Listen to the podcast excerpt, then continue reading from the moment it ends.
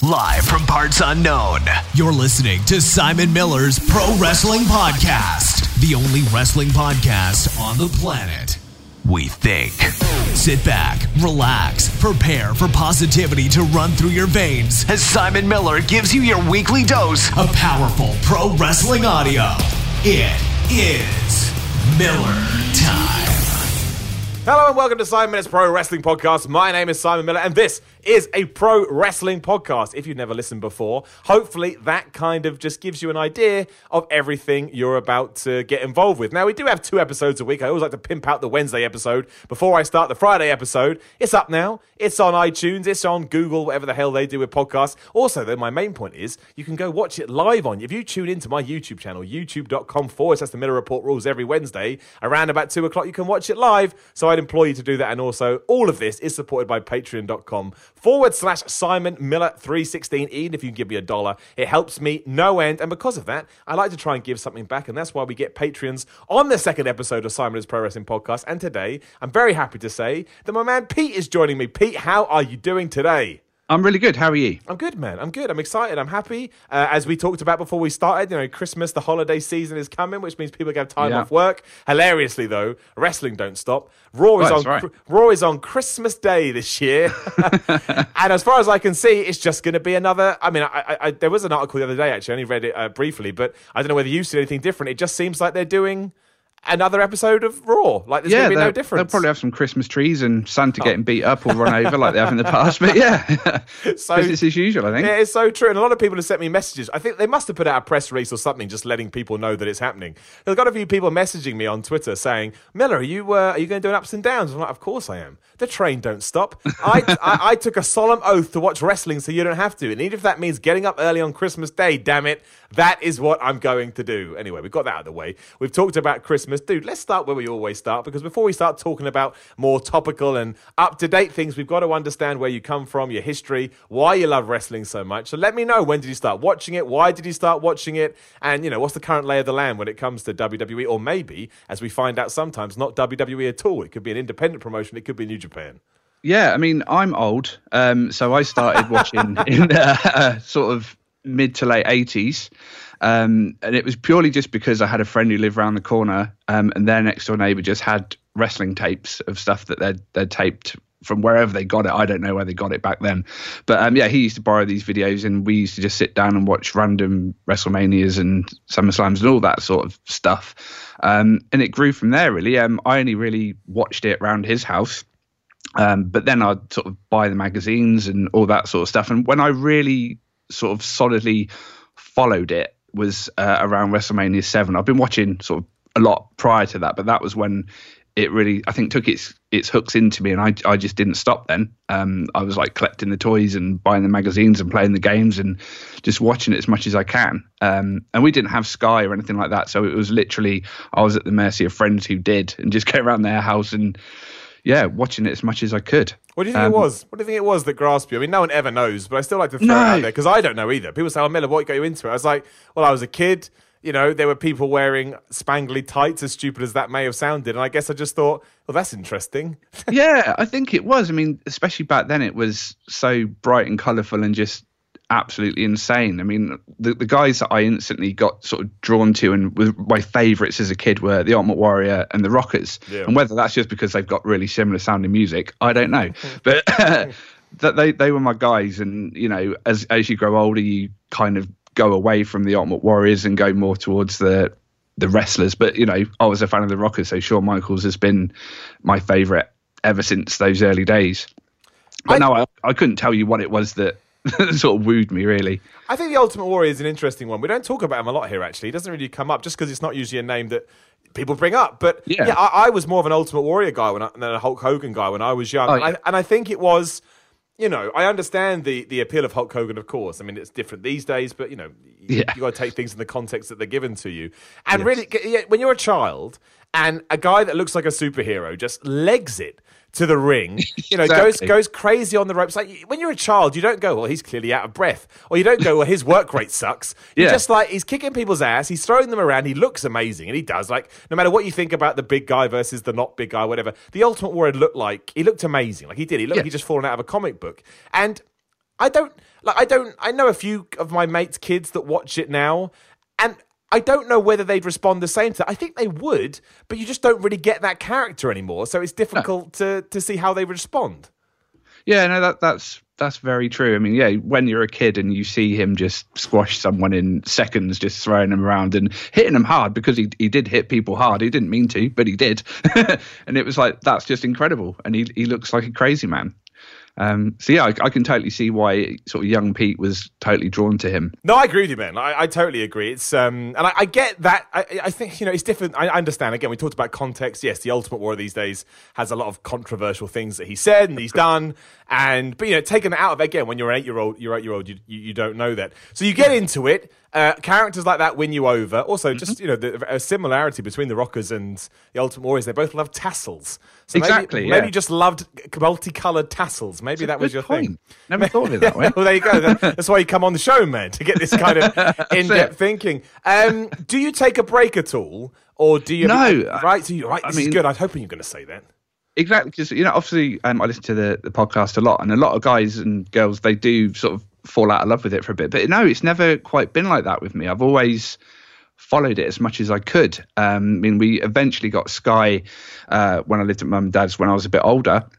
Uh, but up till that point, uh, my aunt and uncle they had Sky, so they would tape the big shows for me and post them over to me on video and I'd watch them that way and, and I'd buy the tapes with my pocket money and all that sort of stuff. But no, I, I never really fell out of love with it, but it was never this sort of big thing. I mean, I had this group of friends as we got older, we sort of moving more towards sort of the mid 90s.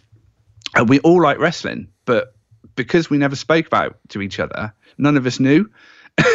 and just one day it just must have come up. It was like, oh, you like wrestling as well. We'd known each other for years and years. And we're like, oh, you like wrestling as well.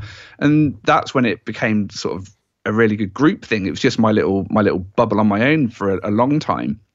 And then, yeah, when the Attitude Era started, we'd go around my friends every Saturday night. He'd have Raw taped, and we'd all sit around and watch it and eat junk food, and you know, it was just the best. Yeah, but I've I've never not watched. It's just been been a constant in my life ever since I was young. I think the group thing is something that goes under the radar as well. If you've got people, and that's honestly, that's why you get so. This is my you know opinion anyway. That's why I think you get so many.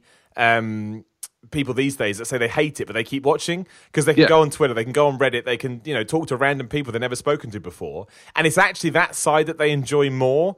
And yes. you know, that, you know that, and I think people forget that. Like you know, moaning about wrestling is a pastime in itself. yeah. uh, you know, as I think most people that listen to this know, I try and look on the more positive side of things, just my character, just my nature. But mm. I can completely understand and appreciate that.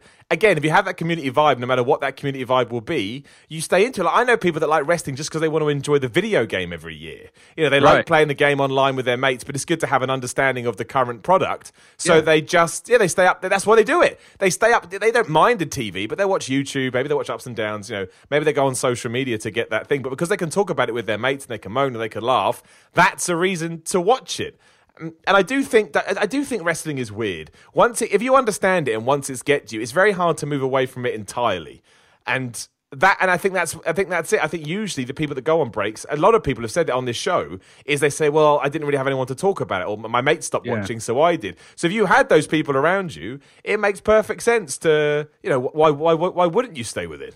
I think so. And then I mean, because of that group of friends as well, we all had sort of different things we were really into, different wrestlers, different promotions, and that's when we learned about ECW and we sort of watched a bit of WCW and we were getting sort of Japanese tapes and all that sort of stuff, and it it was really cool just to experience all these new things. I mean, a lot of us found ECW together um, at the time when it was still running, and it was like, this is insane. This is so different to anything we're used to watching. So it was cool. It was it was really nice to sort of learn wrestling all together and and just find all these different styles and different wrestlers that you might not have heard of. Yeah, it's it's very very cool. What did you think of WCW then? I mean, we may as well talk about it because it, it ties into our our conversation, right? Or at least the conversation that's going on at the moment. A lot of people have watched Raw mm. over the last couple of weeks, specifically the one on Monday, and they said, and they said it was so bad it felt very reminiscent of WCW. Now, I don't. I, I don't think it was that bad. I mean, if you go and watch some of the dying days of WCW, it is awful. I know they Yeah. broke the fourth wall with the Seth Rollins stuff, but the mm-hmm. different the difference for me was in 2018. A,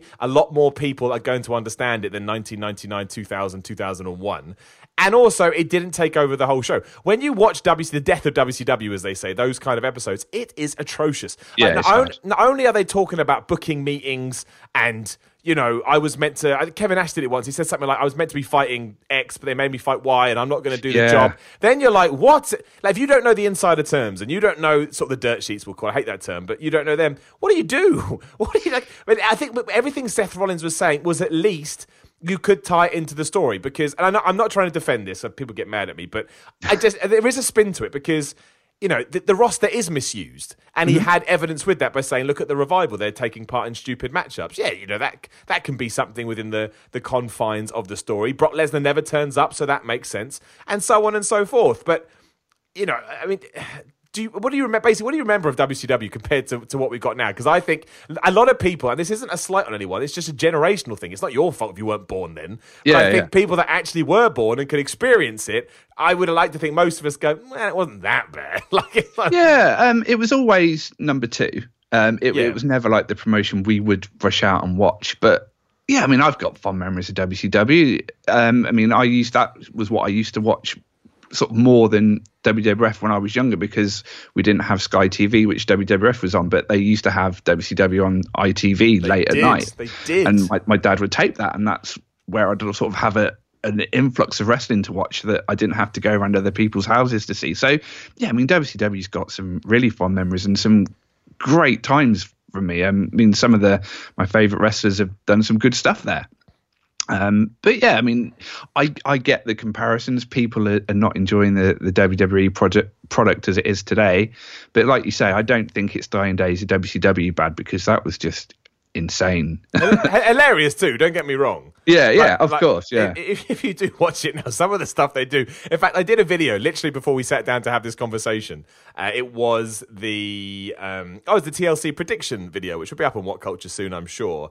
And I had this moment in one of my bizarre tangents when I remembered at one point Vince, Vince Russo booked a Viagra on a pole match. Yes, he did. Yeah. Yeah, because my point was is I couldn't remember how pole matches work. I couldn't remember if you actually grab something off the pole and that counts as the end of the match, or if you have to use the thing on the pole and that counts as the end of the match. And I thought, well, I hope it's not that one because were, I, I guess it depends on the item you're going yeah, for. yeah, exactly.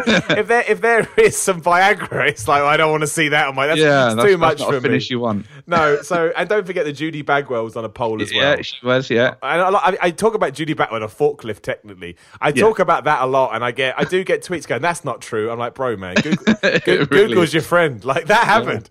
That happened. I always wanted to know because Buff Bagwell won. I can't remember who he was fighting now. Uh, it won't come to me, but I always wanted to know what if the opponent had won. What he gets? Yeah. Ju- he gets Judy Bagwell. Yeah, she does. Yeah. Oh, so good. Um, so moving into the modern day, because obviously this is good. You've got a great foundation. You've been watching for years, never Yeah. taken time off. So you've been to the good and the bad. Like we all know the pre John Cena eras, and you know once John Cena had kind of peaked and fallen off a bit, yeah, it was a bit of a lull. And now lots of people again, you know, talking devil's advocate and talking about what a lot of the public say. They think we've entered a new lull here. You know, obviously the the Raw rating the other day was the worst ever. Uh, I haven't seen the Smack. The SmackDown rating is probably out now as we record this. So I imagine I'm going to say that it's probably not what WWE would have hoped for. Yeah. Uh, obviously, as fans, we don't actually have to worry about the rating too much. It doesn't affect us on an entertainment level. But what do you think about it in general? I mean, do you try and watch five hours of SmackDown? Uh, uh, No. SmackDown. no. well, how do you how do you, how do you consume it in 2018? Basically, I mean, I, I keep up. Um, I will sort of uh, look at the results. I will watch bits and pieces on YouTube. If a, a match really grabs me, I'll make an effort to watch it. But I can't. I just don't have the time um, to sit down and watch absolutely everything that WWE puts out. So it's. I, I, I pick my fights, I think, uh, with it, and uh, I, I check out the wrestlers I want to check out. Um, I probably invest more time in New Japan these days than I do WWE, if I'm honest. Um, that product just speaks to me better these days. I, I get a lot more enjoyment out of it. Um, but yeah, there's still plenty of things that WWE do that I love. I, I'll try and keep up with at least NXT if I can, just because there's so many guys and girls in that promotion or that sort of side promotion that I really, really like. Um, and I always sort of dread them being brought up to the main roster these days because it's just like, oh, are they going to get used? Are they not? It's it's it's a real gamble these days. But um, yeah, I'll I'll watch what I can and what I want to watch. I'll tend to watch all the big pay per views. We still get together as a group of friends and watch SummerSlams and WrestleManias and the Rumbles and all that sort of stuff. Um, and I'll generally watch the sort of lower pay per views like TLC coming up on my own. But yeah, I'll, I'll keep up with the big shows and, and watch what looks good of the the other bits. No, but I think that goes to show, man. You mentioned the community thing again. I really, really just want to double down on that. It's so true. You've got a group of friends that you can, again, you're treating it like a social event. And I think that's how wrestling should be watched. Yeah. Um, you mentioned New Japan too. Like, you know, that is, I think you mentioned the promotions that everybody mentions, uh, you know, in our kind of age demographic. And people yeah. sort of five, six years lower as well. You know, they mostly say, I keep up with WWE, but I watch NXT, I watch New Japan.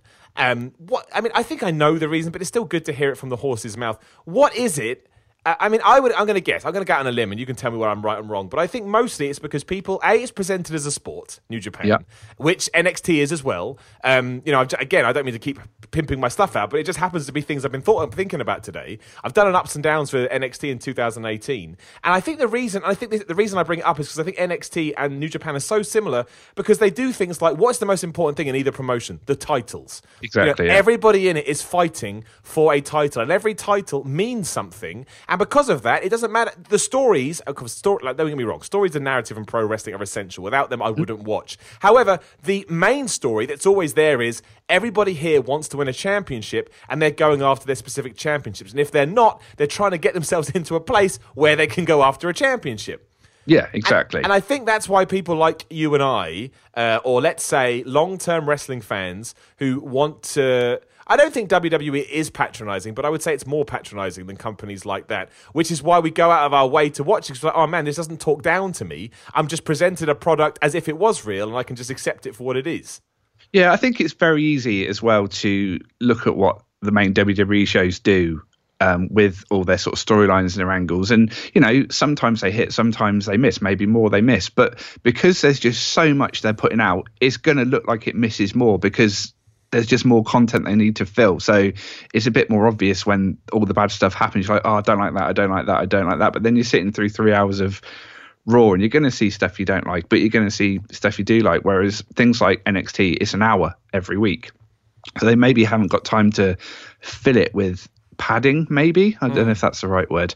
Um, but in the same with New Japan, they have what they want to do. They have their tournaments and it's all just laid out so nicely, but maybe not to the the extent that WWE have all this time to fill.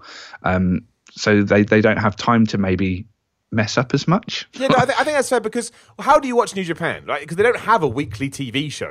They don't, yeah. ha- they don't have a Raw. You basically you can keep up to date with the events they're doing, but really they go from pay per view to pay per view. Uh, we'll call them pay per views, but you know what I mean. And yes. in, and in between, they are doing house shows that may have a certain meaning or a certain importance to them, but not really. Is, is, exactly, is the way yeah. you can put it. So that that is a plus. But again, a lot of people and again, it's a fair criticism, but a lot of people go, well, if they had that, it wouldn't be as good. That could be true. In fact, I hmm. think it probably would be true, but maybe that's why they don't do it. Like, that's, yeah, maybe, that's, yeah. That's, it's like, it's the, the worst argument I've ever heard. I love the Bat, I'm going on a tangent here. I love the Batman games, the Rocksteady games, Arkham, oh, yeah. Asylum, Dark, no, whatever they're called, I don't care. Um, and people used to go to me, yeah, but Miller, they wouldn't be that good if Batman weren't in it. Like, but he's in it. Yeah, but he is. well, he's, he's, there. I can see him. So while there may be, you may be right, I, it's a pointless. And I think that's the same thing with New Japan. They don't have those shows, and if it's a crutch that they don't have to be, you know, pulled down with, and they can make the most out of their minutes, it works, right? I mean, I think the real question is with the format that they have. Obviously, they've got you. Do you do you subscribe to New Japan World? Yes, I do. Yeah. Right. Okay. So they've got you. Right. You're in. You're yeah, you're, exactly. you're a fan. But I mean, my question to you is basically a bit of a one that you can't answer, but I still think it's interesting to talk about. They're trying to expand. What can they do? I'm not. I don't think any company can actually take a piece of the pie out of, of WWE. But from you, as a wrestling fan who has been loyal and dedicated for a long time, what does New Japan have to do to ensure that they can get more people like you on board? Because there's loads of people out like you out there that you know aren't watching Raw, they're not watching SmackDown, they're mm. consuming all their media through uh, their, all their sorry in, uh, results through social media, but they still want a product they can be dedicated to. Again, lots of people have gone to NXT but how that's still WWE. So what does a New Japan have to do to kind of you know well yeah take a bigger piece of the pie to repeat myself? I mean I think I think they're doing a lot right um, in that aspect at the moment. They're obviously trying to expand uh, into America and even over here with like the affiliation with Rev Pro.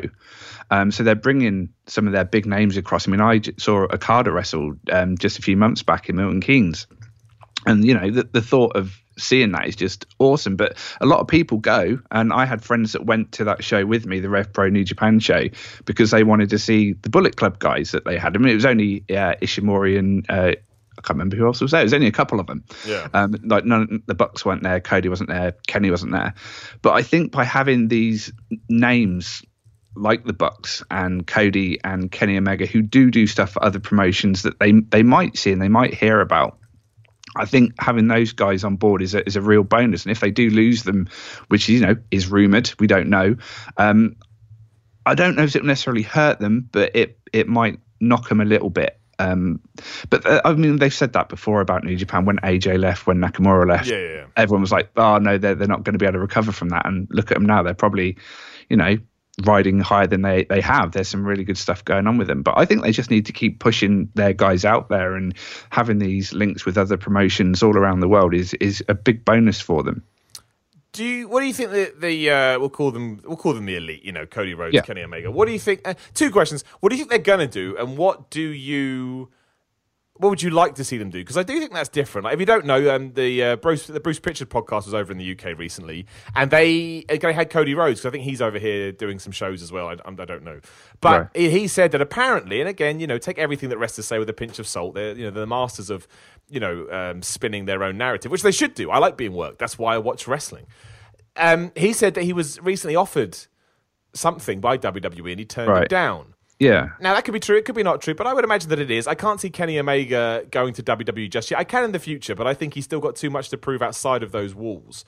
So what do you want to see them do? As you said, eh, eh, let's assume that in 2019 we're going to see them less in New Japan as a whole, and we're going to see them le- obviously barely at all in Ring of Honor. It sounds like. yeah. Do you want all elite wrestling? Do you want them to kind of come up with a new thing? I mean, because the thing is, there's no point in them just doing it for the sake of doing something. They're No. gonna, uh, they have an incredible fan base. Don't get me wrong, but they're going to need to expand that. They're going to need to get sort of the all-in fan base that was there. Every single one of those people invested on a weekly basis, a monthly basis, whatever it may be. Yeah, I mean, I, I've kind of just stole everything there. But what, what do you, what do you want to see them do?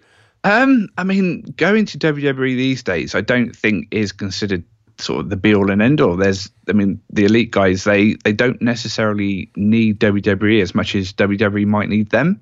Um, so I think if they did stay in New Japan, then that would be great for New Japan. Um, I think that can only benefit them um, if they do do this new promotion could be interesting. Um, I know firsthand that setting up a wrestling promotion isn't the easiest thing in the world to do, but then, you know, they've got name value. They're they're the guys that people want to see. Um, so I, I don't know. I don't think going to WWE is maybe right for them at this time. Um, I think they've got probably more to lose by going there than they have to gain at the moment. Um, but that's not to say they shouldn't later down the line. Um, but yeah, it's, it's interesting. I don't know. It's, it's a very interesting time as far as those guys go because they've kind of got the wrestling world in the palm of their hand at the moment, and I think they're calling a lot of the shots of what they can do and what they can get away with. So it's going to be interesting. Yeah, I don't really know where they're going to end up. Um, yeah, I, I don't know. That's why it's cool, though, man. Right? Best, Yeah, best, exactly, thing, best thing in wrestling is when you don't know. Again, just to Oh, repimp stuff. I, I've already repimped. There's a couple of matches on TLC that, and we'll talk about that in a second. Uh, there's a couple of matches on there that I don't know what's going to happen, and that is why I'm excited about it. Yeah, Like, I, I don't completely. 100 percent know, or at least WWE's got me enough where I'm like, eh. And as soon as you make me make that noise, I'm like, okay, this is going to be brilliant because Yeah. if I can sit through anything, you know, you get. I think you get two things in wrestling. You get the the easy predictions that are easy to predict because it's what should happen and it's what you want to see happen.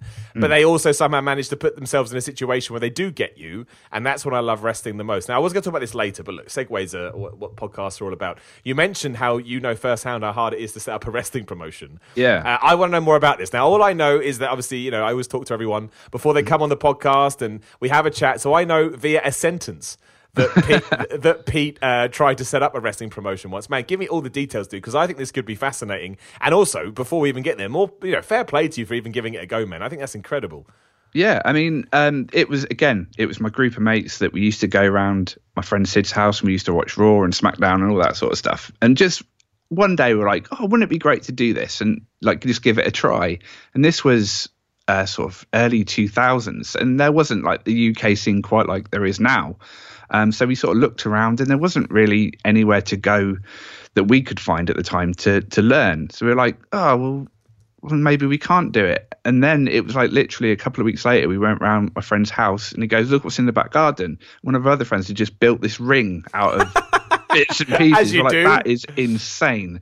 And it was, you know, it's the hardest thing. You know how uh, horrible bumping can be, but bumping Yes. on this ring was was not fun. There was no giving it. Uh, but we sort of went, oh well, let's just muck around and pretend to be wrestlers. So we formed uh, what was called the BAWA at the time, the Bloody Awful Wrestling Alliance. Um, gave ourselves all these silly gimmicks. I mean, I was Latino Pete. Um, That's brilliant. That's brilliant. A shout out to that Latino Pete. That's brilliant. uh, and we had all manner of uh, wacky gimmicks and, and fun. And we just uh, taught ourselves. Obviously, we'd been watching wrestling forever, so we uh, don't do this at home, kids. It's, it's not wise. But we taught ourselves and beat each other up. And it got to the point where other friends were coming over. Go, oh, it's true, you've got a wrestling ring in your back garden. My friend's was like, yeah, of course, come and have a watch. We'll put a little show on for you. And it got to the point where people were going, you guys aren't actually bad. You you could probably charge people to watch this. I'm like, yeah, but it's in a back garden in a ring we've built out of what was lying around. Um, but then we sort of started believing our own hype a little bit, um, which you've got to do if you're going to be a wrestler. You got to start believing your If own you hype. don't believe in yourself, man, how can anybody else? Exactly. So we were like, oh, okay, let's let's look into how much a, a real ring would cost and how much it would cost to book some halls and all this sort of stuff. And we didn't have the money. We were just looking around. And then someone suggested going to our local council to see if they'd give us a grant. So we tried that, and they were like, "No, that's insane." Um, and then we're like, "Well, how about how about the national lottery? If we put something together, we get it all set up properly, um, and we say like we we think it'd be good for kids to come and watch, and families can come and watch these shows we put on, and maybe we could set up a training school because there's nowhere for people to learn how to wrestle, and we think we can help people do that if they so wish. And we took we did we put all the homework in, we sent it to the lottery, and they gave us a grant. That's amazing, As man. mad as that No, sounds. no, no, no, dude. That is hustle 101, Yeah. dude. I respect that massively. So yeah, we got a 20 foot, 21 foot ring. Um, imported from the states, so same size as WWE's. Uh, that was too big, but you know we wanted to be the company with the biggest wrestling ring in the UK, so we did that, and we hired some halls in uh, the local area, and we yeah we just started putting on shows. We started advertising. If you want to get involved in this, come and see us. We'll do training school one week, show the next week, and sort of we help people get involved. And it just built and built and built to the point where I think we did all right. Um, we didn't look out of place. Um, yeah, it went on for. I mean, I I wrestled for about seven years until I got hurt, and then I stopped. Uh, but the company still went on for a number of years. We changed it to the British All Star Wrestling Alliance, uh, so it sounded a little bit more professional. Uh, let's put that in. Um, but yeah, it got to the point where we were having guys like Colt Cabana on our shows and all that sort of stuff. So from this little thing that started as some mates mucking around in a back garden to having you know Ring of Honor guys on our shows was. Pretty phenomenal, yeah. It was it was a good seven years. That's amazing, man. I mean, there's Yeah. two questions. One, what on earth did you do to get yourself injured? I mean, as a man that knows all about injuries. Oh, it was ridiculous. Um, so we were doing a show in um, Stratford, Stratford upon Avon, and it was our first ever show there. And this show was just a disaster from start to finish. Um, so on the way, so we we went there in the morning, set all up, but as time was getting near showtime, there'd been some Hell's Angels on the motorway decided to start shooting each other. So that closed a lot of the roads around the area, so people couldn't get there. We're like, oh no, that's terrible. This is our first show here, and it's going to look awful. Uh, and then, sort of about an hour or so before uh, showtime, me and the guy I was wrestling, who was one of the other guys that set the company up with me, so we'd wrestled countless times, we're just kind of walking through our match. Um, and I always used to do um, a whip into the corner, run in, clothesline, and come out with a bulldog. Every match I did that. Um, and just as we were practicing, I did that, but I didn't quite unlock my hands quick enough. And my elbow whacked off his head. And I went, oh, that feels weird. Pulled my elbow pad down. My elbow had sort of dislocated, but not gone back in. It rested on sort of the top part of my arm. Uh, so that was kind of horrible. Um, so yeah, I got taken to hospital. So I was off that show. They had to rewrite the show, and Jeez, yeah, it was it was a disaster of a show. But yeah, um, I was because I'm I'm tall, but I'm not sort of massively built. So I was like the the high flyer guy. Um, and after rehabbing for sort of eight nine months, I went back and I just I didn't have the bottle I had before. Um, and I had to have sort of time off work and stuff. So I was like, right, I've got to, I've got to step away from the the in ring stuff. And I did the whole commissioner thing for a while, and still still involved, but it was just a bit too hard. It's like I, I can't do this how I want to, but I'm a, I'm around it all the time. I need to just step away now and let the other guys take over. But yeah, And you never wanted to go back? Never had the urge to at one point sort of return? Always. but you know, this was this was ten years ago now. I'm I'm way past it now. I mean, we've still got a, a little promotion in our, our local town, which is actually run by some of the guys that we trained. So they sort of carried on the, the thing when our promotion shut down. They set up their own one, and they've often asked me to go and do stuff for them. But no, I think that ship has sailed for me now. But I, I look back on it on a lot of pride, and and it, was one of the, the best times I, I had with my friends, definitely. Well, for starters, I think it's an incredible story. Genuinely, like it goes Yeah. to show that if you put your mind to something and actually, you know, put in the time, it will come off. Yeah. Uh, why? So why did it close? And I- I mean, look, the fact that you know something else rose out of its ashes kind of raises another question. But we'll get to that in a second. But yeah, when was the reason? Obviously, you've already taken the step back, done the general Yeah. manager thing for a while. But when when did the line come? Well, it was when sort of there was a core group of about four of us who were there from day one. Um, obviously, I I stopped due to my injury. Uh, one of the other guys moved away. Uh, one of the other guys was just a bit older than us. He was getting really banged up, so he kind of had to stop. And we we all just sort of walked away from it. And we did hand the sort of the keys over to one of the other guys um, who still wrestles today. He's really good. Um, Chris Walker. He's on the independent scene all over the, the UK at the minute, doing really well. I must know who he is. I must have Uh, seen him. he's in a tag team called the Magnums. I've heard of them. I must have seen this guy without even realizing. It's one of those Yeah. things where you're just like, I can't keep up with everybody because. yeah. But I would. That's amazing. Sorry, keep going.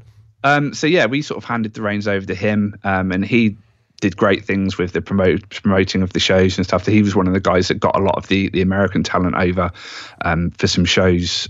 But I think he wanted to more concentrate on just doing the in ring stuff. He didn't want to be promoting shows and booking halls and all that sort of stuff. So he decided to just focus on his wrestling career, which is totally the right thing to do. He he would be wasted not doing it.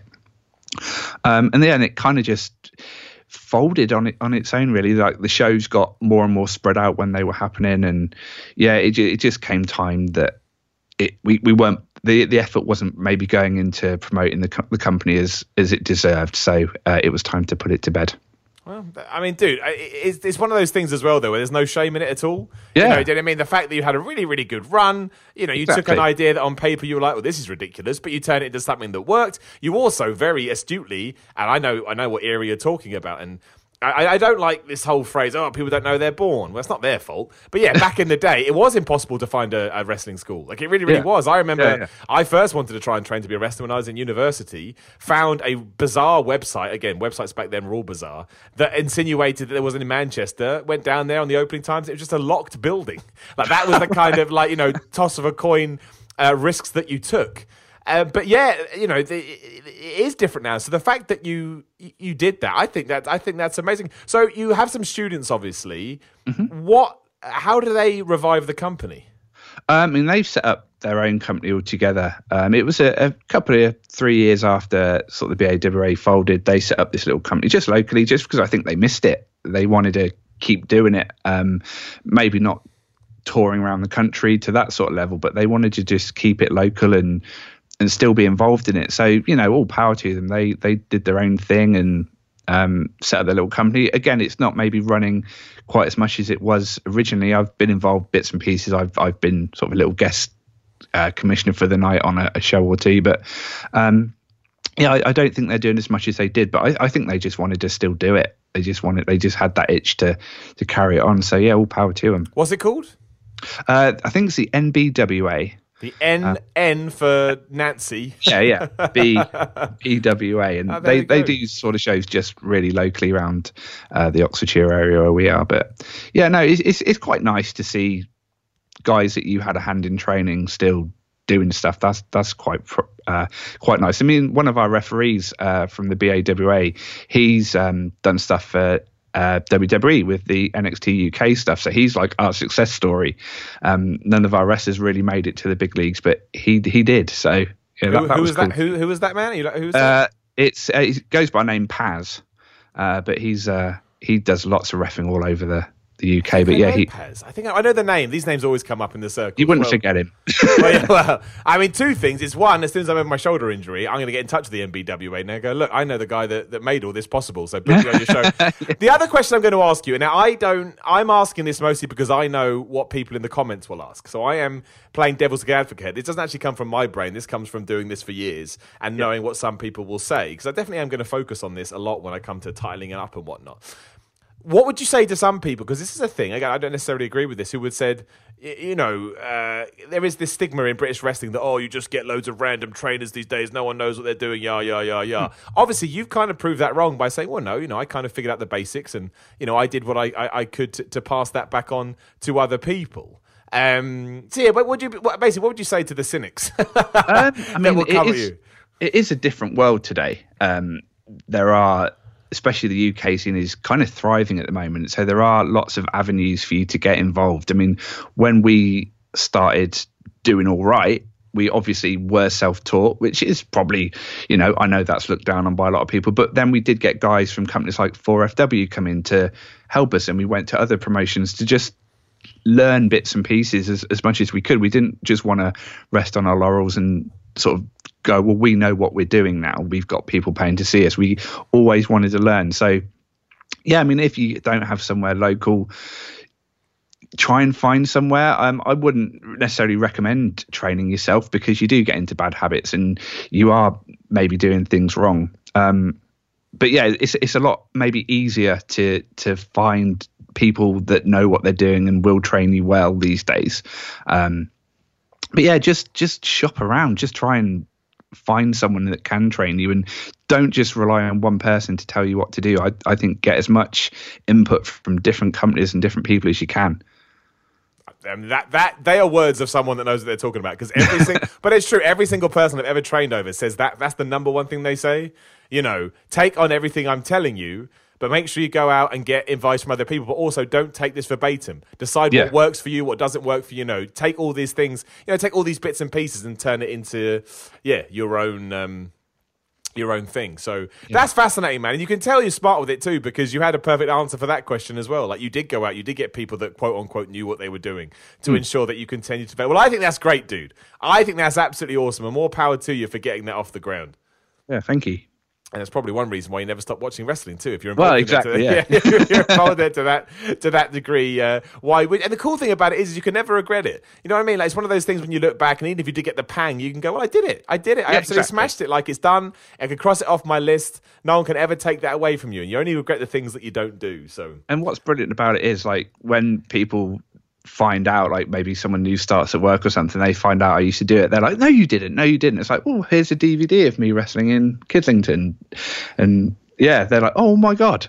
so yeah, I've, I've you know I've I've got ma- my matches, well, some of my matches on film, and yeah, it is cool to look back on it. It's just a a nice anecdote for for parties and whatnot. and for this podcast. Exactly, And I yeah. enjoyed it so much. I'm even going to call this title "How Do You Start Your Own Wrestling Promotion?" So there you go.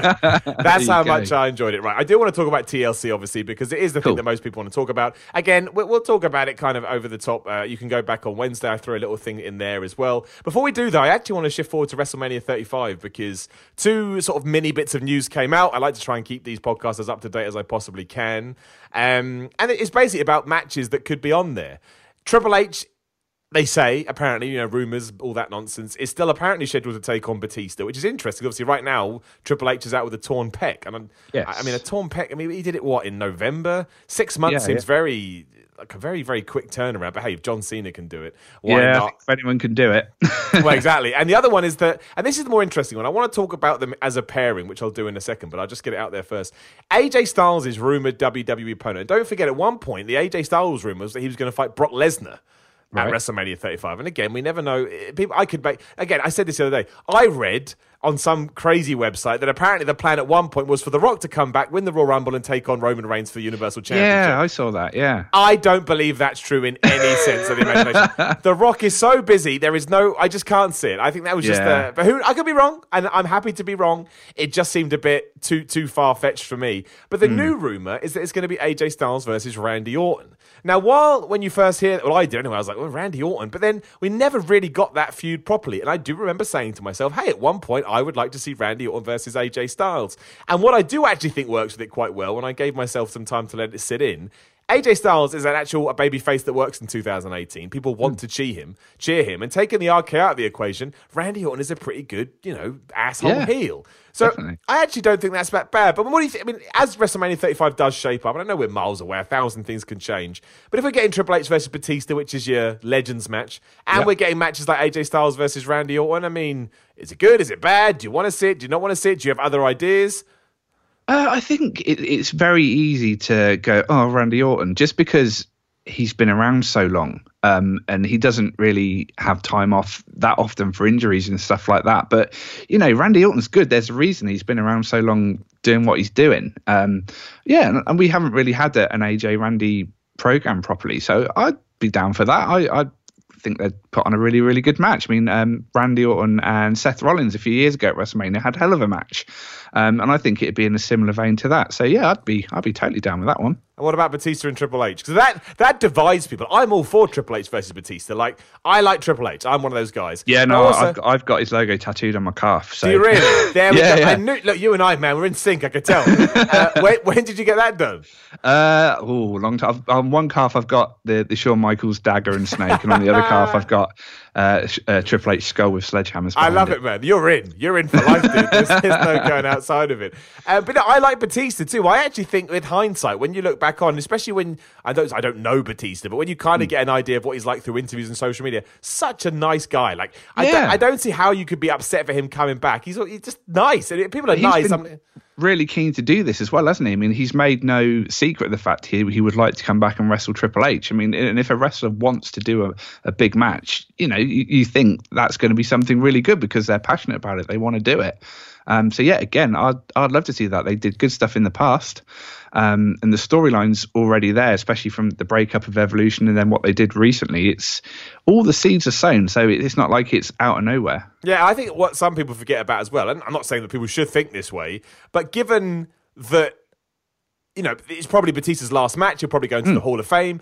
I think he should get to choose the guy that he goes out with. And if, you know, Triple, he, he honestly feels that Triple H had this incredible impact on his career, then yeah, let him sign off, let him walk away, let him say goodbye to a business that, from what I can tell, he genuinely really loves. Yeah. I just think that's a nice story all around. I don't, I don't I think so. understand. Yeah, I don't understand what the problem is. I really don't get it.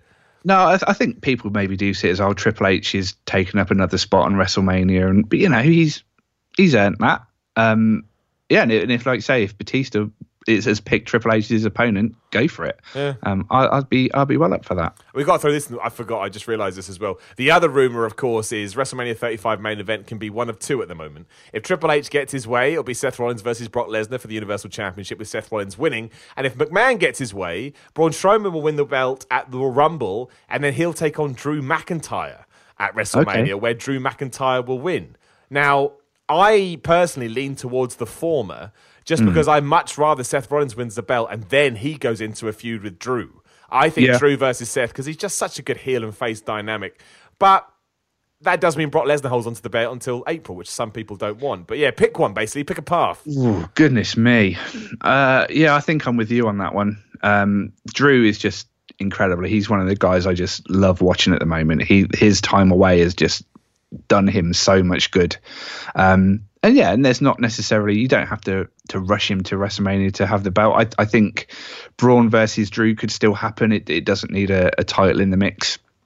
Um, but yeah, Seth taking the belt and feuding with Drew. I'd quite happily watch that for an extended uh, program. Yeah, most definitely. Yeah, no, I, I, I, I quite like 2019 the way it's shaping up. You know, push through McIntyre, Seth Rollins maybe becomes the man. Finally, draw a line under Brock Lesnar. I'm all right with it. I'm all right with Yeah. it. I, I don't mind it at all. Right, let's do let's do TLC quickly again. I, I did my quick reactions on uh, Wednesday. Again, my, my reactions, uh, my, my reactions, my predictions. My predictions will also be up on What Culture at some point. Probably by the time you listen to this, they'll be up. But look, there's, no point doing a podcast two days before TLC happens and not talk about it. And also, it's good to get other people's opinions, man. Like, I, I genuinely think they're even the matches that I actually think are rubbish on paper. Uh, it, it's the stipulations attached to them where I actually get quite interested. For example, the Fabulous Truth, R-Truth and Carmella, and Jinder, I take it on Jinder Mahal and Alicia Fox. Now that's the mixed match challenge finals, but don't forget the winner of the mixed match challenge gets to be the 30th entrant in both the Yes. women and men's Royal Rumble. And the, the the reason I find this crazy is because our Truth, Carmella, Jinder Mahal, and Alicia Fox unlikely to win the Royal Rumble. And if Yeah. that's the case, then we've kind of taken number 30 and just thrown it out the window. And I don't know how I feel about that. We kind of taken the magic away from the number. Yeah, I think the Mixed Match Challenge has been kind of cursed, hasn't it? Because I think they're the only two pairings now that were the same as when it started. Well, or that- everyone yeah. else has just Injured and got injured and left and changed. So I yeah, I can kind of see why it's it's those two pairings in, in the final because they are the originals. Um, but yeah, I, I can't see R-Truth winning the Royal Rumble. Stranger things have happened, but, uh, you know it, it it could. But yeah, it, it like you say, it is a bit of a waste of the number thirty spot. But I guess they didn't maybe expect this when they made that announcement and they started the tournament. They probably had much much different plans. I just don't, I'd rather R-Truth won it than Jinder Mahal. Yeah, I I, so. am not. I'm not trying to be horrible to Jinder Mahal. I actually thought Jinder Mahal was put in a very tough spot. Oh, and yeah. did, and did the best that he could with it. At the same time, I don't want to see him win the Royal Rumble. No, yeah, what was Jinder going to do? Oh, we're going to give you the WWE Championship. Oh, no, thank you. Of course, he's going to take it and, and take that that spot that was offered to him. Um, I think a lot of people were, were a bit hard on Jinder during his run. I do. He did what he could. Like you, Exactly, you, yeah. can't expect someone to be able to feel like a main eventer when seven days prior they were a jobber. Like exactly. just- yeah, he, he hadn't got that build, had he? It was literally from nothing to everything. it was crazy. It was absolutely crazy. So who who would you pick? You picking R-Truth? Did you say? Yeah, I think so. Yeah, I Yeah, think I- because him and him and Carmella seem to have this chemistry, and people dig what they're doing. So yeah, I, I think that's the, Yeah, the, yeah. the route to go. Uh, I agree. I'm just going to, this is in no particular order. I'm just going to read through as I've got the list here. Uh, Seth Rollins versus Dean Ambrose the IC Championship. I picked Dean Ambrose because I think as Dean, and as Dean Ambrose, as Daniel Bryan has proved, you can cement and justify a heel turn with a championship belt. It goes to show Yeah. that, look, I, thank goodness I changed my character. Now I'm finally getting the rewards I don't feel like I had before. Yeah, I I think if Dean doesn't take it, it's kind of a waste of the whole turn. Um, maybe they haven't done the build quite as well as I hope they would. It's it's been a bit more cartoony than maybe I expected it to be. I thought they were going to do some real serious evil stuff with Dean Ambrose, but it's not quite gone that way. Uh, but yeah, I think if you if you're going to push him as a heel going forward, then yeah, he needs to take that from Seth. What do you think about all the Roman Reigns stuff? Don't like talking about it, but I like to get other people's opinions. I'm always intrigued. Yeah, there's no right or I'm- wrong, really.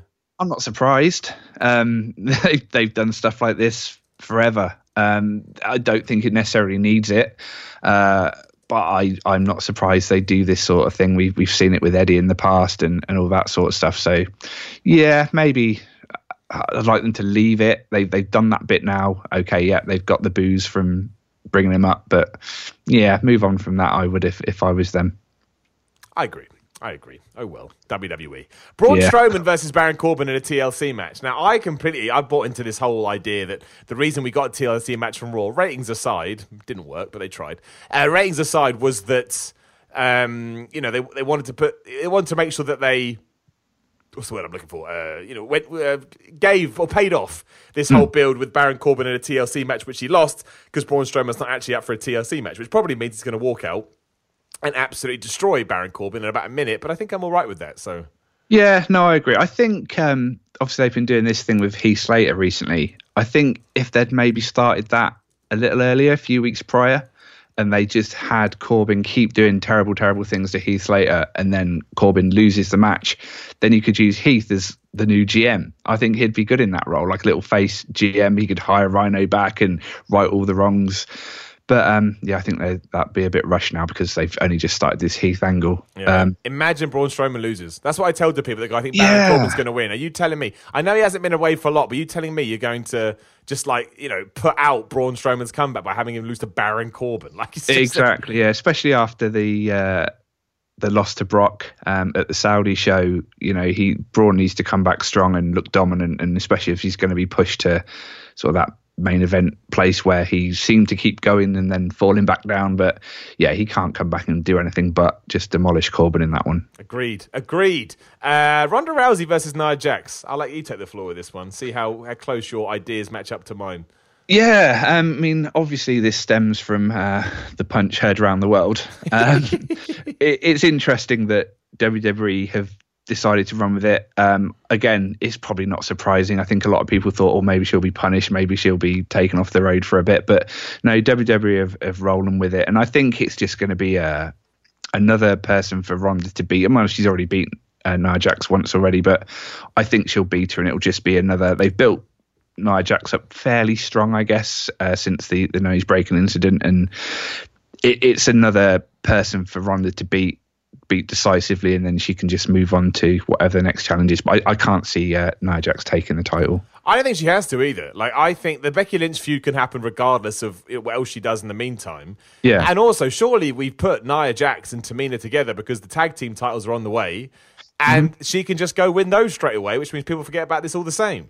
Yeah, true. Yeah, yeah. You know, like don't forget that Nia Jax only has this match because she won that battle royal at Evolution, and that's before all the Becky Lynch and the Charlotte and the craziness. Yeah, so yeah. you know, but yeah, no, no, I absolutely agree. Uh, Daniel Bryan versus AJ Styles. Now, this is the one that gets me. Is this the, what I'm calling the main event that gets me? Because I absolutely think that Daniel Bryan has to hold on to the title again to justify his heel turn. Mm-hmm. It kind of changes my mind now a little bit because I've seen that rumor about AJ Styles versus Randy Orton. I'm like, okay, but it, I wouldn't put it past WWE to make a switch and put it back on AJ Styles. Don't know why. Just one of those weird inklings that I've got. I mean, I would go with Daniel Bryan, but it's just yeah. a, it's just a little thing that I have. This is it's, this hasn't got a stipulation on it, has it? It's no, just a, straight a down the middle match. Yeah. yeah, um, yeah, I agree. I I think Daniel Bryan's got to win this one. I mean, who would have thought after the way that Daniel Bryan was handled after his return that would be at this point where he's WWE champion? I just I, I thought he was just always going to be the he's a good hand. He can put these guys over. Uh, but yeah, it's, it's good to see him have a bit of a, a renewed push and a renewed focus. And this new character seems to be working. I mean, anyone else telling people like having to go at people what they drive and what they eat and all that sort of stuff it probably wouldn't work but daniel bryan's just nailing it. It's just so good. Um, and obviously, AJ's just come off this big run with the title. So, yeah, I, I think uh, Bryan's got a win. Doesn't have to be clean. Uh, probably better if it wasn't. Um, just to confirm that he is this piece of crap now that will do anything to win. He doesn't want to be the, the wrestling machine that he was. He just wants to be champion. So, yeah, I think Bryan winning by chicanery is uh, is good for me. It makes sense as well, right? He's a bad yeah, guy, so. and he's an asshole bad guy. Like, it, yeah. it's so easy to get out. Just kick him in the balls again. Like, and he's been happy to admit it as well. He's not going, "No, I didn't cheat." It's like, "No, I did. Yeah, I did that. Yeah, yeah, and, and, I won. I know. So I'm going to do it again. Like, yeah. it makes sense." Uh, Finn Balor versus Drew McIntyre. Uh, uh, the way I phrased it was like this: Finn Balor could be still ill. He's been ill, right? I'm sure you've. Yes. Yeah. So he can. The way I look at it is, he they can either put him in a really short match with Drew McIntyre, uh, where Drew McIntyre just kicks the shit out of him because they, they know he can't compete for more more than ten seconds, or he's healthy and WWE will do exactly the same thing. Like that. yeah, to me, yeah. it's got squash match written all over it. Yeah, it's it's a, a tough one to me because I, I, really like Finn, but um, like I said earlier, I'm really enjoying Drew since he's come back, um, and I think this is more Drew's time now than it is Finn's time. Um, so yeah, I, th- I, think Drew winning, Drew looking dominant like he has done um, on Raw the past few weeks. It's it's going to be another one of those, but it, it could be a good beating. I mean, Finn Balor's a great baby face. He can he can take a beating and, and make the other guy look good and still be sympathetic. So I don't think it will necessarily hurt either one. I mean, Finn's not used to his potential anyway. So it's not like they're wasting a push with Finn Balor exactly. at the moment. It makes no difference. How sad yeah. is that? Uh, I know. Elias versus Bobby Lashley. It's a ladder match with the guitar at the top of the yes. ladder. Now yeah. this this is where my point came in. When do you win the match? In a guitar match, do you right. win the match by getting the guitar, or do you have to use the guitar? I don't know the rules. I don't know the yeah, rules. Yeah, I'm I'm guessing this would be whoever gets a guitar can then use it as a weapon. Um, yeah, I don't know. It, yeah, they need to explain. They won't. um, my point is, is that, and I've said this, and that now all the comments will be, "You don't get the rules." I'll be like, "No, I don't. Yeah, I don't." But I, I, think if it is that you get the guitar to win, and that's usually what ladder matches are, right? Yes. It's that Bobby Lashley can get the guitar and win because I can't see them booking Elias to go over Bobby Lashley, but then Elias can get the guitar and kick Bobby Lashley's ass, so he wins the you yeah. know, I I look strong game. You know what I mean? Exactly. Yeah, so yeah. and that way everybody that's what I can see, but I don't know the rules. I don't know what the flipping yeah, rules are. So yeah, it's, it's, an interesting one. Yeah, like I said, I think Lashley's going to be the winner. Um, I'm sure that uh, Lio Rush will do some excellent uh, run-ins and jumps and flips off ladders and things. Uh, I can't see him not getting involved. Um, so yeah, it's, it's, an interesting one. It's, it's not like a match I'm eagerly looking forward to. I'm not overly high on Bobby Lashley. I've never really clicked with him. Um, but Elias, um, I enjoy. I mean, who saw that coming when he I got know, called right? up Yeah, NXT? I so think true. he was written off right away. But no, he's he's one of the few that's come up from NXT and done a lot better than he did when he was there. So yeah, interesting one. Which apparently Triple H predicted. And if true, Okay. we should all be very confident in Triple H's ability to book wrestling Yeah, shows because yeah. clearly knows what he's doing. Uh, obviously, we've got a tag team title match on SmackDown, and therefore it's the Usos, the New Day, and the Bar because we don't have any other tag teams on SmackDown. right. I, I say this with all the love in the world. I don't care. I don't mean like, I don't care. I mean, like, it doesn't matter. They're all great teams. The, the tag team titles get thrown around to these. You just do what you want. Just Yeah, do what you want. Like, it doesn't matter. Just share them, don't they? Now. Yeah, yeah, exactly. That's what I feel. I, feel like they're already all the champions. So it's like, Mm, yeah, very true. Yeah, I, I often forget out of who out of that, that little group is the the current tag champs, and you've obviously got Gallows and Anderson just sat there going, "Hi guys, we're still here." I made the exact same point. Give it to the Usos and put Gallows and Anderson back on TV. That's Yeah. what I want. That that is a waste. I, I don't get that one. No, I That's don't. Such a shame. SmackDown and tag teams and who fucking knows what. Yeah. Um, I've just realised as well that actually the Raw tag teams aren't even being defended. Let's not even worry about it. Uh, Natalya versus Ruby Riott in a tables match. My Yeah, my simple anthem. reasoning with this is that uh, Natty has to win because you can't book all that stuff with her dead dad and not let her win. You can't do it. You can't think. do it. you would think, yeah, right, uh, It, it makes total sense for her to win, but you know, WWE, they'll they'll get you. The, what's most obvious, I'm going to see, it's, it's obvious, isn't it? So we won't do it. Well, Uh, true. Who you going with though? Yeah, I I want to say Natalya, but oh, who knows? I do like the Riott Squad. I think they're fun.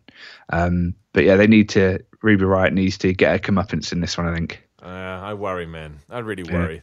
Uh, Buddy Murphy versus Cedric Alexander for the Cruiserweight Championship. It kind of falls into that SmackDown one. It doesn't really matter. They're both great. They can both carry the division as they are. Um, I, I'd keep it on Buddy Murphy because why not? But again, I'm not that overly invested in the Cruiserweight division. I know that's bad, but it's true. I'm not. There's only so many Yeah. hours in a day. There's, I mean, there's something going on with that cruiserweight division at the moment because obviously they're letting the Lucha, Lucha House Party do their uh, matches with the revival, so they're not necessarily just doing the cruiserweight stuff. And the same with uh, Mustafa Ali on um, SmackDown this week. He's obviously wrestling Daniel Bryan, so I don't know what they're they're quite doing with the, the, the 205 guys at the moment because they're letting them do things with the sort of I say main roster talent. They are main roster, but you know the the, the established guys. So yeah, it, and it was interesting at the last show. Um, Survivor Series, wasn't it? Uh, where they had uh, Buddy Murphy on the main show. I mean, that's unheard of to have the cruiserweight match on a on the actual full show, not the pre-show. Um, so I don't know. I think there's some things going on with that that 205 division at the moment. It'd be interesting to see where things go after that. But I think keep it on Buddy Murphy. I think he's a he's a good champion, and Cedric had it for a fair while anyway. Yeah, and, and, and move Mustafa Ali to Raw SmackDown. He's great. Yeah. He's Yeah, yeah. absolutely great. Uh, Rey Mysterio versus Randy Orton in a chairs match always makes me laugh. A chairs match, like just use some chairs. I mean, I think I'm conflicted actually here as well because I think Rey has to win because his comeback at the moment has been a bit flat, mostly because he doesn't win any matches. But again, he was standing tall at the end of SmackDown, and if history has taught us anything, if you you know stand tall on the Go Home show, more often than not, you lose. so Yeah, I don't know. I think Rey's one of these guys, um, other than that Royal Rumble where he wasn't Daniel Bryan, that the crowd are always behind him. Um, win, lose or draw, he's he's got the crowd support. So you know, a loss to Randy Orton isn't going to bury Rey Mysterio. But like you say, they they haven't really used him to his potential since he's come back. He's kind of come back and been beaten up a lot. He hasn't come back and been, hey, I'm back. Look at all this cool stuff I can do. I'm He's fallen right back into biggest little man territory. Yeah. Yeah, they call him. Yeah, Yeah, so um, yeah, I'd, I'd like to see Rey win it. Um, I can understand them having Orton win it, especially if they're sort of planning on uh, moving Orton into this program with AJ. Uh, yeah, that changed my mind. But I think you're right. I think that that, that would make sense. That's that. Yeah. uh, who knows? yeah, it could go either way that one. Yeah, who knows? And the one I think is the hardest. I want it to be the main event. I think it deserves to be the main event. The first ever triple threat TLC women's match for the SmackDown title: Becky Lynch versus Charlotte versus Asuka. I, I feel like this is where WWE is going to piss loads of people off. I think it's going to be Charlotte versus Ronda at Mania. I think Asuka's been included in this match to get Becky Lynch away from all of that. I think Charlotte's going to win. I know that makes even less sense because you thought, well, why would they give the title and then have Ronda versus, uh, you know, uh, Charlotte in a titles match? I, I can't explain it. I'm just going with my gut, and that's what my gut is telling me. I can definitely see Becky not walking out with the title. Um, I think it could go on either Charlotte or Asuka. And my my theory was Becky will lose it, and she's not pinned, she's not submitted, she's lost it Yeah, because exactly, it's a triple yeah. threat and it's a ladder match. But then she goes on to win the Rumble, and then she can challenge whichever champion she wants. She'll challenge Ronda. That was my theory, but um, yeah, I'd quite like to see Asuka win. Um, as I'm sure a lot of people would. I, I've, again, she's been kind of wasted a bit since she's been on the main roster, but that uh, her standing tall at the end of SmackDown was really cool. Just hitting Charlotte and Becky with those uh, kendo sticks was just really a really cool visual. Um, but yeah, I, I can see Becky walking out and not being champion after that. But yeah, probably Charlotte. But I would like to see Asuka. Yeah, no, dude, I, I, wouldn't mind Asuka. Uh, I'd like Becky Lynch to retain, but I can't. I can't see it. It's Yeah. gonna be, I think it's a good pay per view. I I'm all right with it. I think it's going to be intriguing. and I look forward to watching it. Yeah, I think when you run it down and you like we've just done there and go through all the matches, there's not really a, a terrible match. Maybe the, the Bobby Lashley Elias is the is the worst of the bunch, but I still think that'll be entertaining. I think that'll have some some fun stuff to it. I do. I agree. I, I think it's all right. I really, really do. Uh, uh, so we will see. Uh, and amazingly, that's our hour. I just looked at the Wow. clock and I was like, there we go. We've done that's quicker than I was expecting. I thought we'd have 10 minutes or something left. Um, well, look, before we do wrap up, dude, I want to promote something that we were chatting about because it's very cool to hear about. Obviously, the wrestling promotion stuff. But you've also got your own radio show, correct? Yes, um, there's a, a local community radio show. It's an internet station uh, where I live. It's called Puritans Radio. It's um, kind of done in conjunction with the Banbury United Football Club. Their nickname is the Puritans. That's where the name for the station comes from.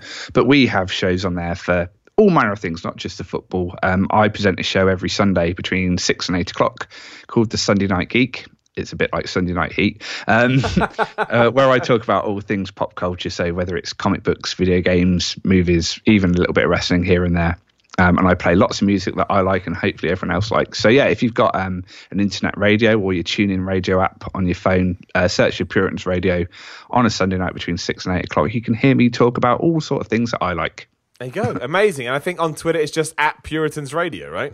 Uh, that's right. Yeah. And where, are you on Twitter? You don't have to I give it out, but I always like to give people the opportunity. Yeah, yeah. I'm on Twitter. It's at Pitwar, P I T W A R. Right, Pitwar. And also, uh, find me on uh, Simon316. I am going to tweet out all this information about uh, Pete's radio show, and you should check it out because I told you to do so. And as we all know, I am the king. And that's a joke. I don't mean, I don't mean that at all. Well, dude, look, that was a great chat, man. I mean, amazing stuff that you've done with the British wrestling community, too. So that is badass to say the least. Yeah, thank you. And uh, if nothing else, man, thanks for your time and thanks for your, you know, thanks for your support. It means the world to me. As, as we Always, about. pleasure. No, no, thank you. We'll have to get you back on as well when. Uh, Yeah, definitely. Yeah, th- things are. Uh, the landscape will change drastically as it always does in WWE. Probably, probably from January. Uh, But as always, you can catch all of this on YouTube too. Should you so wish, you just go to youtube.com forward slash the Miller Report rules. Some people just like listening to their audio on YouTube. I got no problem with that. Again, on Twitter and Instagram at Simon Miller 316. There's a Facebook group, Simon Miller's Pro Wrestling Podcast. You just search for that. Give us five stars on iTunes because why the hell not? And if you can support it, patreon.com forward slash Simon 316. It just makes doing this all the easier still. Pete, thanks again so much for your time. Ah, thanks for having me. And we'll be back next week. We'll run down TLC. We'll look to Christmas. We'll look to the new year and try and think. And also, I would say that we'll go through 2018 as well. I guess we'll have to do our best wrestling matches at some point. Won't that be a treat? Either way, I'll speak to you again soon.